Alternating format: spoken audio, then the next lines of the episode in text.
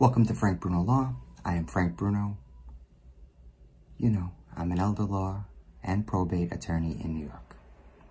Today's topic, can a beneficiary be the executor of a will? Yes, a beneficiary can be an executor of the will. And in fact, it's a common uh, occurrence. I've uh, seen a range of different situations and um, considerations by people, and actually, uh, I've had people uh, prepare wills where they have one child. That child is both the executor and the sole beneficiary. Um, I've had, you know, five children uh, be the beneficiaries, with one of the children being the executor. Who is chosen out of the five people, right, in the example? Well, it follows a few patterns.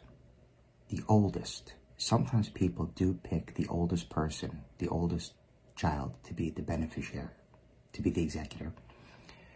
Sometimes they pick the person uh, by skill or acumen. Maybe one of their children is an accountant um, or an attorney or just has the, uh, uh, the mind for numbers, is a responsible person, um, lives in close proximity, right? All of those are the reasons that you might pick someone.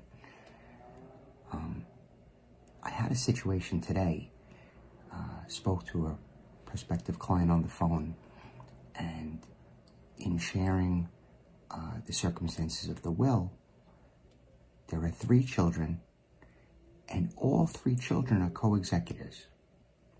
That's not uh, common. Uh, one person or even two co-executors is a common plan. Having three, uh, having your three children, three siblings as co-executors, to my understanding, is uh, quite uncommon. I, I think that's a parent that did not want to have any hurt feelings. So just set up all three of them.